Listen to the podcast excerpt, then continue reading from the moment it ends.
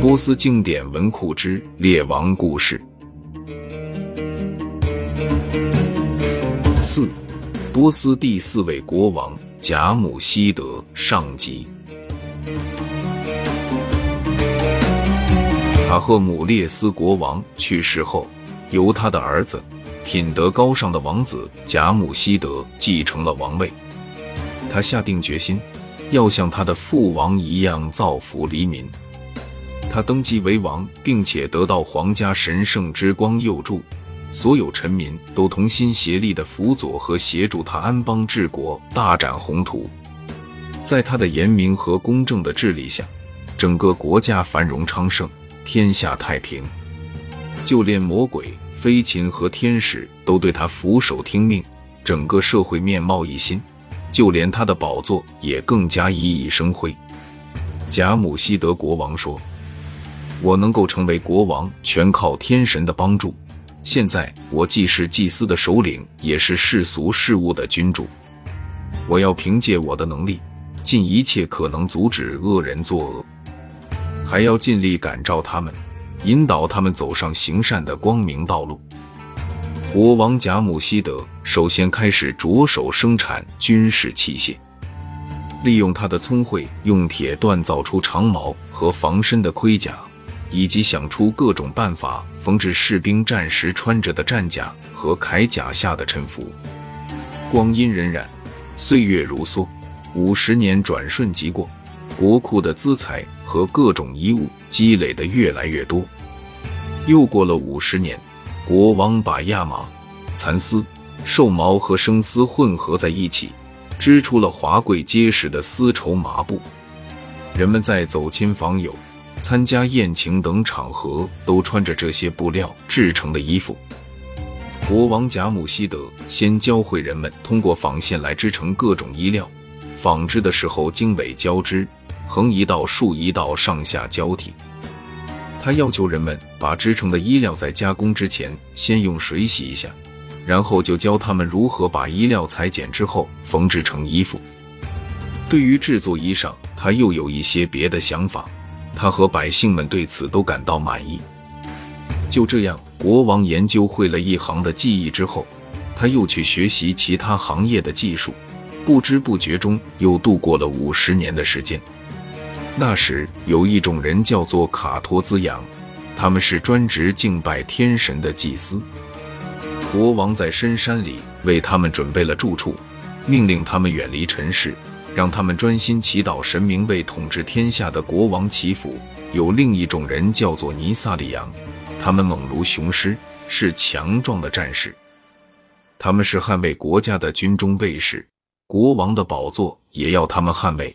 他们还维护着勇士的荣誉。第三种人叫做纳苏迪，他们凭靠自己劳苦耕作而收获的粮食生活，他们自食其力，不依靠任何人。他们安心的生活，不会受到别人的苛责。他们只穿普通的衣裳，凭着自己勤劳的双手劳作，无需听命于人，也不与他人争吵，可以自由自在、无忧无虑的生活。曾经听到一位智者说，懒惰可以使一个自由人变为奴隶。还有第四种人叫阿赫努赫西，他们是非常有自尊的手工匠人。他们各自凭技能分工，形成了不同的行业。他们每时每刻脑中总是思考设计着不同的工程。斗转星移，日月交替，又过了五十年。在这期间，国王享受和施舍了无数的财产。他让每个人去学适合自己的专长，从事相应的行业。每个人都被妥善安排，去追求属于自己的前程。这样让每个人都认识到自己的优势和特长，恰如其分地发挥出自己的作用。国王下令让魔鬼们和泥。他让那些邋遢的魔鬼把水浇在土上，把泥土和水混在一起和成泥，然后用坯具把泥制成泥坯。他让恶魔利用几何原理测算墙的数据，然后用石头和白灰构筑石墙。就这样建造了许多浴室和宫殿，并且在宫殿的正面建造了躲避风雨的廊檐。有一天，国王发现花岗岩中有一些闪闪发光的东西，他设法从中提取了出来，发现竟然是宝石。国王又从花岗岩里提取出不同的宝物，有黄金、白银、琥珀和红玉。花岗岩本身质地坚硬，很难提取宝石。但国王还是凭借其智慧攻克了难题，开采出了很多金银宝石。日常生活中，人们总是需要各种调味香料，所以贾姆希德国王研制出各种味道纯正的调味香料，有樱桃李、樟脑、麝香、龙涎香、沉香和玫瑰香精等等。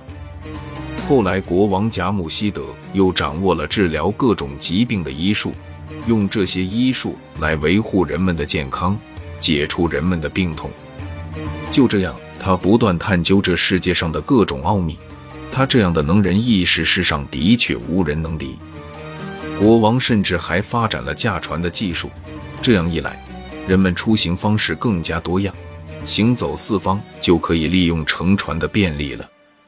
国王贾姆希德就这样不断努力开拓。又过了五十年，他在生活中好似没有遇到过什么艰难险阻。他以为一切都可以仅靠他自己的力量就可完成，所以当一切可以做的都已经做到之后，他开始自命不凡，变得骄傲自大，